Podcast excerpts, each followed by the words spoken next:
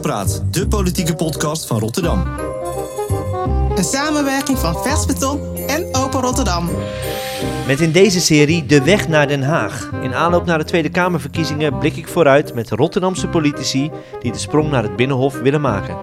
Mijn naam is Ewout Kiviet en ik spreek in deze aflevering met Salima Belhai van D66.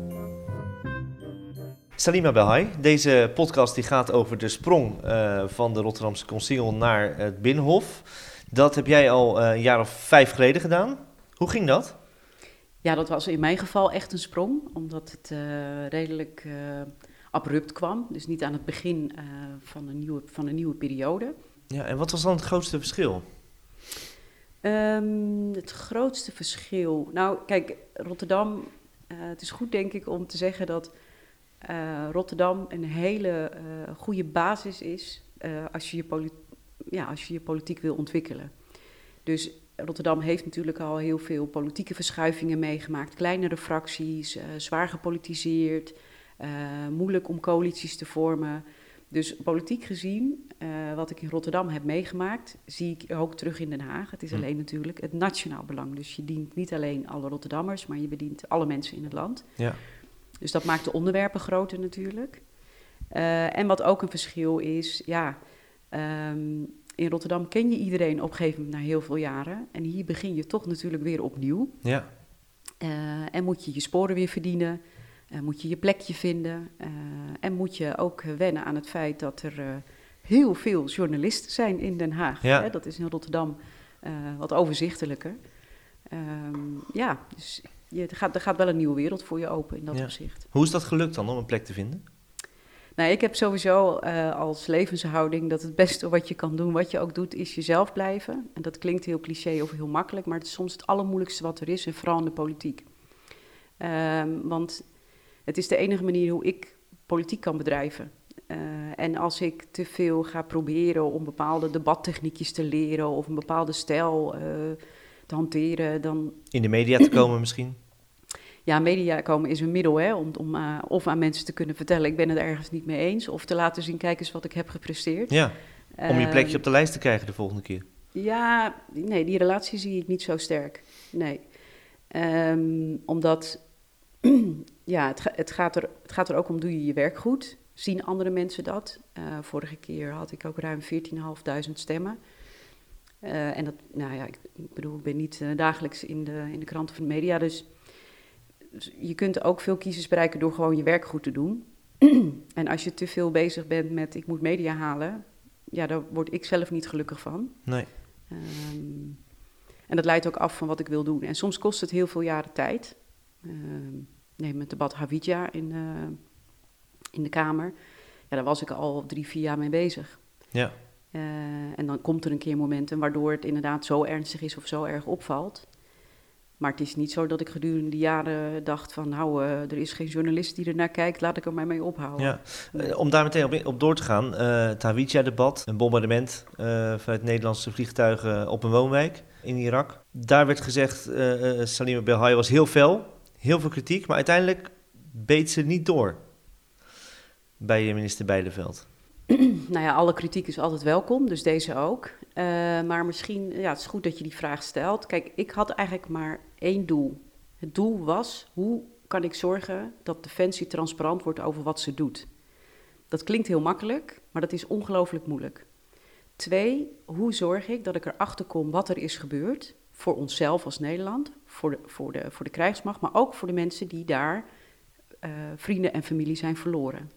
En vier, hoe kan ik zorgen dat we daar iets doen voor de mensen?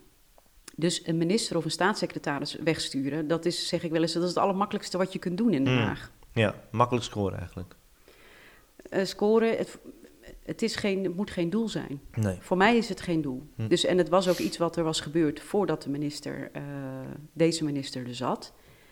Um, en ik heb uiteindelijk gekozen, uh, als ik een minister wegstuur, heb ik dan, zoals nu, een commissie zorgdrager die onderzoek doet.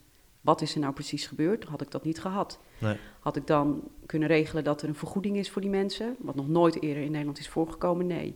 En het belangrijkste voor mij persoonlijk is dat ik wil weten of die mensen daar, um, of die nog puin liggen, of dat ze in een massagraf liggen, dat dat uh, opgehelderd wordt en dat ieder uh, een eigen graf krijgt. Hm. Dat zijn hele andere afwegingen die ik maak dan natuurlijk waarvan ik weet in Den Haag, ja, stuurt ze minister nou weg of niet? Ja. Maar dat zijn mijn afwegingen. Ja. En, en hoe, hoe, hoe ziet D66 eigenlijk het, het, defensiebeleid? Moet het allemaal Europees of moet er sowieso minder geld naar defensie? Hoe, hoe zien jullie dat? Mm, wij zien het in eerste plaats als onderdeel van buitenlandbeleid, diplomatie, opbouwwerk, maar ook dus defensie.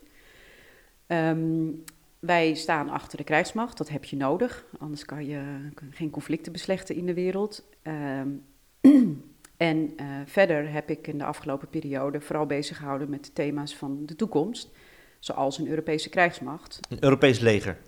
Ja, ik noem zelf altijd krijgsmacht, omdat leger is, is, is, is een klein stuk. Maar een krijgsmacht is natuurlijk veel breder, met alle facetten die erbij komen kijken. Dus ook de trainingen, ook het gezamenlijk inkopen van materieel uh, en gezamenlijk missies doen. Um, dus ja, daar heb, ik me, daar heb ik me heel erg hard voor gemaakt. En uh, nou, het, het, ziet ernaar uit dat andere politieke partijen die verschuiving die ook maken. Ja? Komt er ooit een meerderheid voor? Ja, dat weet ik wel zeker. Ja? Ja. Want het, kijk, feitelijk wat er nu aan de hand is, is in Brussel, is er is een defensiefonds. Er is een European Peace Facility, zoals dat heet. Dus die kunnen dus ook militaire missies doen. Nu doen ze ook al missies, dat weten heel veel mensen, maar het zijn civiele missies. Er is een buitenland veiligheidsbeleid. Er is een uh, commissaris voor aangesteld. Uh, dus ja, we kunnen hier in Nederland wel doen alsof er niks gebeurt, maar het gebeurt toch. En het is ook belangrijk omdat we hebben de NAVO die blijft, maar de NAVO is een militaire organisatie en, en Europa is een politiek uh, instituut. En als je alleen maar vindt dat je een vuist kunt maken in Brussel door te zeggen we keuren het af, hè, dus alleen dat buitenlandstukje, maar vervolgens geen vervolg kan geven, dan is het niks waard. En we hebben grootmachten zoals China en Rusland. uh, en dus het is tijd dat, dat wij uh, ophouden met uh, geopolitieke vakantie, zoals ik dat noem. Dus kijk, ik kijk er gewoon, het is niet alleen dromerig van oh Europa. Het gaat gewoon over heel realistisch beleid voeren. En niet zo niet bezig zijn met stommertjes spelen omdat je bang bent dat de Nederlandse bevolking er niks mee heeft. Je moet ja. gewoon uitleggen waarom je dat vindt. en ik heb ook in mijn initiatiefnota toen heel veel geluisterd naar kritiek. De grote angst, maar dan sturen zij onze militairen weg. Ja. Nou, dat hoeft helemaal niet. Nee. Je kan ook zeggen dat in Nederland dat besluit gewoon valt. Maar dan, dan heb je dus een Europese uh, krijgsmacht naast de Nederlandse? Zeker, nou, de dus... Nederlandse krijgsmacht blijft bestaan. Oké. Okay. Ja, en wat je kunt doen is roleren, dus wanneer het nodig is. En niet elke... Uh, kijk, op dit moment doet Nederland niet zoveel missies, heel veel kleine... Maar ook op missie gaan is ook weer uh, niet als doel om zich, maar het, geeft ook, het is ook, kan ook onderdeel zijn van uh, alertheid. Want als er in Nederland niks gebeurt en onze militairen doen niks, ja, je moet die ervaring uh, uh, opdoen. Dus die Europese krijgsmacht die is, die is nodig en je bent er zeker van dat daar een meerderheid voor komt? Er zijn weinig dingen die ik heel stellig zeg, maar bij deze denk ik echt, we kunnen gewoon niet anders. Het, het slaat ook echt helemaal nergens op om wel een buitenlandbeleid te hebben, maar vervolgens geen krijgsmacht te hebben. Ik bedoel, Rusland zit aan de, aan de oostgrens van Europa. We moeten, we moeten ook ophouden met te denken, de Amerikanen redden ons wel. We moeten die relatie goed houden met de Amerikanen. Maar die zeggen eigenlijk ook, doe, het, he, doe ook een keer zelf wat als Europa. Hm. Uh, en het is gewoon ook niet slim, want ieder land doet dan alles dubbel of koopt dan hetzelfde materieel. En dat kost dan eigenlijk veel te veel. Hm. Terwijl ons budget is uh, bij elkaar opgeteld als Europese landen net zo groot als, uh, nou volgens mij is het China. Dus dus het gaat ook gewoon over slim samenwerken. En mensen die zeggen ook wel eens van ja, maar welke taal spreken ze dan? En, maar VM-missies zijn ook uh, met verschillende nationaliteiten. In de NAVO werken we ook met andere uh, nationaliteiten. Ja, dus, ja, mag het probleem niet en 70% in de, van de Nederlandse bevolking vindt het ook, hè? Ik wil toch even terug nog naar Rotterdam. Um, je hebt daar verschillende uh, verkiezingen ook gedaan als lijsttrekker. Eigenlijk altijd gewonnen. Nu, nu, was je in die tijd natuurlijk ook fractievoorzitter. En had je best wel lastige mensen in de fractie. Jos Verveen bijvoorbeeld, die later voor zichzelf ging. Die, die kikkers hield je allemaal in de wagen. Um, en toen kwam in 2018 ook de vraag hier, Pechtold ging weg... Wie steekt zijn vinger op? En dat deed je ook. Ja, ik had geen lastig. Ik had gewoon heerlijke eigenwijze uh, mensen in de fractie, wil ik er wel bij zeggen. Ja. Uh, en bij Jos is dat inderdaad uiteindelijk anders gegaan, dat hij andere richting op wilde. Wat ook uh, prima is dat hij dat gedaan heeft. En toen ging ik inderdaad, wij, ja, Alexander ging weg. Toen dacht ik, ja, zou ik dat nou eigenlijk willen? En ik had natuurlijk niet veel tijd. En toen dacht ik, ja, ik ga het gewoon proberen. En eh, dat heb ik gedaan. En toen ben ik het niet geworden. Ja, is dat pijnlijk? Nee, nee, helemaal niet. Nee? Nee, helemaal niet. Nee. ehm, ja, het is, in Den Haag is het ook een beetje ongebruikelijk, want eh, ja, we hebben het altijd alleen maar over winnaars. En Mm. als je niet gewonnen hebt, ben je per definitie eh, heb je verloren. Ehm, maar ik zie dat zelf niet zo. Ik dacht, ik heb acht jaar eh, fractievoorzitterservaring. Het ging natuurlijk best wel abrupt, ook dat Alexander wegging. Ja. Het is gewoon een keuze. En kijk, als ik iets heb geleerd in de jaren, is het draagvlak onder je fractie. En als, eh, zoals destijds mensen zeiden, we, we zien Rob eh, helemaal zitten. Mhm. Ja, dan kost het mij echt maar een paar uur om te denken, nou, daar gaan we ervoor. En dan gaan we ook zorgen dat Rob succesvol is en dat de fractie het goed doet. Hm. Ja, ik, ik eh, kan er niet zo lang wakker van liggen. Nee, maar er was nog wel een andere vacature daarna natuurlijk. Toen heb je het niet overwogen om De vacature daarna. voor de lijsttrekker te gaan. ja. lijsttrekkerrol. Eh, ja, ik heb er natuurlijk wel eens over nagedacht. Ehm, en toen kwam Sigrid Kaag en toen dacht ik, ja, dit is perfect. dus ja, het, ja, nee, ik vind dat... eh, dus dan is het ook gewoon geen vraag meer. Nee? Nee. Ook, ook niet bij Democraten 66 dat je vindt dat er toch wel een strijd moet zijn of iets te kiezen? Nou, je moet jezelf niet in een strijd gooien om dan maar een strijd te creëren. Ja? Nee. Nee? Kijk, als je gaat voor het lijsttrekkerschap en je, en je, en je, ja, je bent echt serieus erover, ja, dan moet je er ook serieus voor gaan. Ik Hm. bedoel, het is niet een soort speeltje van, oh, dan hebben we even laten zien dat we democratie hebben. Het gaat wel ergens over. Je kan niet in zaaltjes staan en, en, en zeggen van, nou Sigrid, eigenlijk gun ik het jou en ik... Hm. Het is een beetje vreemd. Nee, maar zo'n hele harde verkiezingstijd is ook niet heel fijn voor een partij. Ik ben daar zelf niet zo bang voor. Hm. Ik ben daar zelf niet eh, bevreesd over. Misschien is dat ook wel onterecht dat mensen dat heel vaak denken. Maar het is, wij hebben die interne democratie en daar ben ik heel blij mee. En daar kun je gebruik van maken zonder dat je bang hoeft te zijn dat er een conflict komt. Eh, en het is ook zo, als iemand goed is, zoals Sigrid Kaag, ja, dan moet het ook niet zijn dat jouw ego zo groot is dat je dan denkt, ja, maar dan vind ik toch dat ik het ook moet proberen. Ja. Nee, het gaat over wie is de beste persoon op de beste plek, wat kan ik toevoegen. Eh, en als dat niet zo is, ja, Maar jij hebt misschien wel meer politieke ervaring dan Sigrid Kaag. Zij heeft het meer als diplomaat, maar echt het politieke spel, dat ken je misschien veel beter. Dat weet ik nog niet eh, helemaal. Kijk, ik merk ook wel eens, er wordt over haar gezegd, ze is diplomaat. Maar als jij in een internationale eh, context eh, opereert, met verschillende landen, in conflicten, eh, dan dat is ook politiek. Mhm. Ook in bedrijven is ook politiek. Je moet goed weten wie je zelf bent, je moet goed andere mensen kunnen lezen, je moet hard kunnen onderhandelen, je moet je eigen principes overeind houden. Kijk, dat je, ja, en dat heeft ze hier ook in het kabinet gedaan. Dus ja, als het idee is van je moet per se al het handwerk eh, gedaan hebben, ja, volgens mij is dat niet nodig. Want dat zou namelijk betekenen dat er nooit meer iemand van buiten Den Haag, Mhm. of die geen lokale politieke carrière heeft, eh, politiek leider kan worden. Nou, ik denk dat de gemiddelde Nederlander juist denkt, ja, dat is wel heel goed. Ja, een beetje uit de kaastop. Ja. Heb je die ambitie nog om een keer het eerste stoeltje te krijgen? Nee, op dit moment niet. Nee? Nee, nee. Ik heb het heel erg naar mijn zin. Ik heb plek 6 op de lijst. Ja. Ik vind het een heel mooi vak nog steeds. Ik kan nog steeds boos worden. Ik kan nog steeds verdrietig worden als dingen niet lukken. Eh, en natuurlijk ook blij. ja waar ben je het laatst verdrietig over geworden? Ehm, laatst hebben we het bericht gehad over een Chinook-vliegtuig wat neerstortte. Waarbij de twee mensen, twee of één militairen waren overleden. Ja, dat is een mix van boosheid en verdrietig zijn, omdat het hele jonge mensen zijn. Dus ja, dan gaat er iets niet goed. Dus dat, dat blijft me altijd raken. En ehm, boos was ik natuurlijk ook wel in de, in de coronacrisis, want ik was cultuurwoordvoerder ook. Dus ja, Dat zie je kapot gaan. ja, heel veel mensen gesproken, eh, Hmm. ondernemingenmakers, noem maar op. En dat het dan op een gegeven moment lang duurt. En daarna was het nog spannend voor allerlei instellingen in het land. En dan weet je van ja, het is, het is ook niet oneindig veel geld. Hoe ga je dat regelen? Dus dat zijn wel echt hele spannende momenten. Ja. Maar als het dan lukt, ja, dan is het, eh, dan is het ook wel een blijdschap. Ja, ik dacht misschien dat je ook iets anders ging noemen. Eh, jouw partij pleit ervoor om eh Marokkaanse Nederlanders afstand kunnen doen voor, van hun nationaliteit. Dat is ook wel iets, je bent zelf kind van, van gastarbeiders, wat heel dichtbij komt. Ja. Zou je dat zelf ook willen? Ja, zeker. Ik heb dat al ja, in 2008 heb ik dat alles opgeschreven in een opinieartikel samen met anderen in de Volkskrant.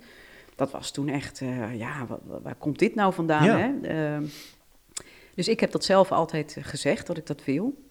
En uh, nou ja, mijn collega Jan Paternotte heeft dat initiatiefvoorstel ingediend. En ik mocht dat verdedigen. En dat was heel bijzonder om dat te mogen doen. Ja. ja.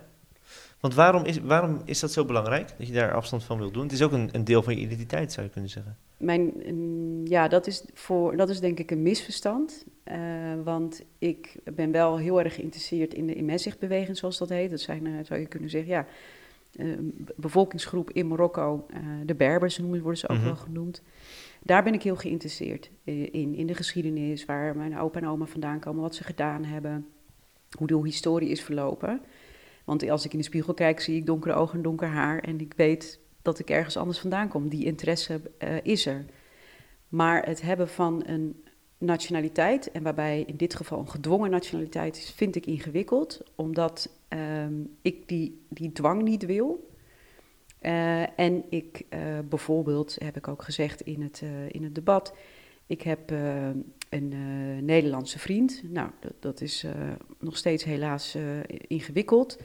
Um, en ik ben dus niet getrouwd met hem. Als ik naar Marokko wil, dan word ik behandeld als Marokkaan staatsburger. Hm. Niet dat ze daar een strenge handhaving op hebben, maar het idee dat dat, hè, als ik dan met mijn vriend samen op een hotelkamer of wat dan ook zou zijn, is dat in principe strafbaar. Um, en er zijn een hoop andere wetten waar ik onder val. Hm. En ik ben Nederlands staatsburger. Ik ben hier geboren.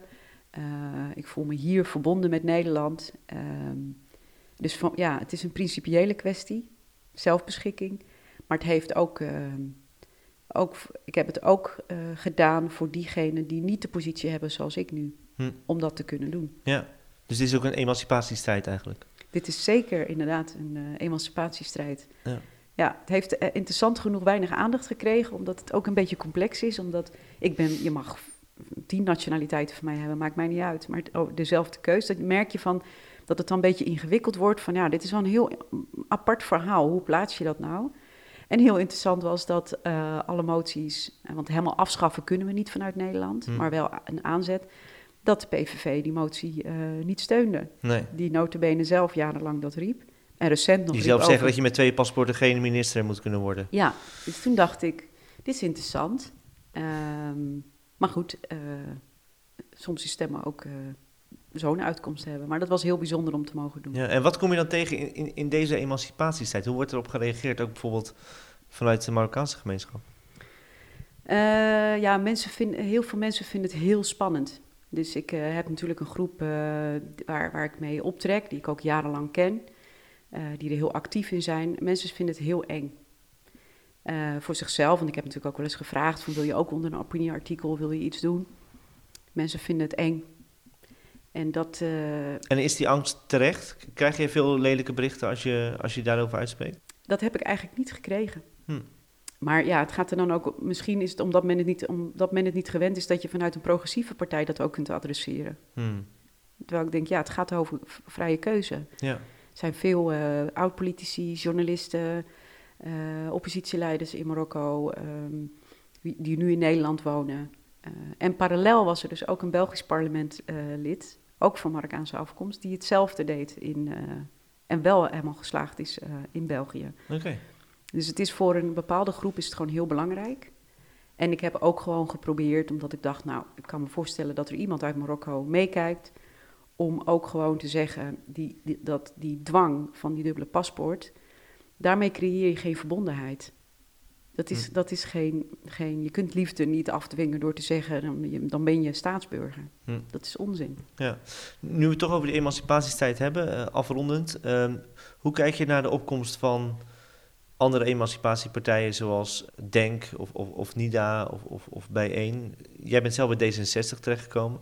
Jouw voorkeur is duidelijk, maar hoe, hoe kijk je naar die andere partijen? Of zeg je van ja, ga gewoon bij een, bij een, bij een bestaande partij? Kijk, echte emancipatie betekent ook binnen het bestaande systeem, binnen bestaande instituties. Uh, zij zagen zich genoodzaakt om, hè, genoodzaakt om van buitenaf uh, dat, dat, te agenderen. Maar op een gegeven moment denk ik, wanneer komt het weer bij elkaar? Ik bedoel, ik ben de tweede generatie, ik ben 42 jaar. Het idee dat ik weer terug moet in een soort zeil, mm -hmm. dat ik alleen zou zitten met andere mensen van Turkse, Marokkaanse afkomst, om te bewijzen dat ik mag emanciperen, dat ja, daar, daar word ik niet heel gelukkig van. En ik denk ook dat heel veel jonge mensen natuurlijk wel eens boos zijn eh, over het niet krijgen van gelijke kansen. En sterker nog gewoon discriminatie en racisme. Ja. Maar is dan de oplossing om dat dan alleen van buitenaf te doen? Ik geloof om van binnenuit ja. altijd op welke manier dan ook die veranderingen te doen. Of is dat falen van de bestaande partijen, dat die dat niet goed geadresseerd hebben? Ja, het ligt er een beetje aan bij welke politieke partij je gaat kijken. Er zijn, kijk, wat wel interessant is met, met natuurlijk de Black Lives Matters. Uh, ik heb zelf ook de commissie to toeslagen kinderopvang toeslag gedaan. Um, dat, uh, dat je heel lang uitging van kansengelijkheid betekent onderwijs, uh, betekent diversiteit en inclusie op ministeries. En toen kwam in één keer die bierput open en dat ik dacht van wat is dit? En dan Mhm. kom je erachter discriminatie bij het kopen van huizen, op de werkvloer nog steeds sollicitaties eh, van mensen die afgewezen worden. En ik dacht, oké, dat mijn generatie dat meemaakt, ook niet fair, Mhm. ook echt niet leuk. Mhm. Maar dat er een nieuwe generatie dat nog meemaakt, ja, dat betekent gewoon dat er geen verbetering in zit. Nee. En daar heel breed in politiek is, men, daar, is daar meer aandacht voor. Omdat het blijkbaar niet vanzelf gaat. Nee. Maar dat doen een partij als D66 doet er wel genoeg aan. Ja, ik vind van wel. Ik bedoel, ja, we hebben in het begin ook niet toen ik er was. Want wij hadden gewoon zoiets van, iedereen is gelijk. Daarom werd ik ook D66er. Het gaat om wie je bent als mens. Ja. Ehm, maar op een gegeven moment zag je te weinig vrouwen. Dus er is een Els Borst netwerk opgericht. Er is een eh, diversiteitsnetwerk opgericht. Je ziet het aan de verkiezingsprogramma's. Dit verkiezingsprogramma de vorige keer. De gesprekken. Bedoel, ja, in dat opzicht kom ik ook nog steeds uit Rotterdam. mag af en toe best schuren. Je mag het Mhm. oneens zijn met elkaar.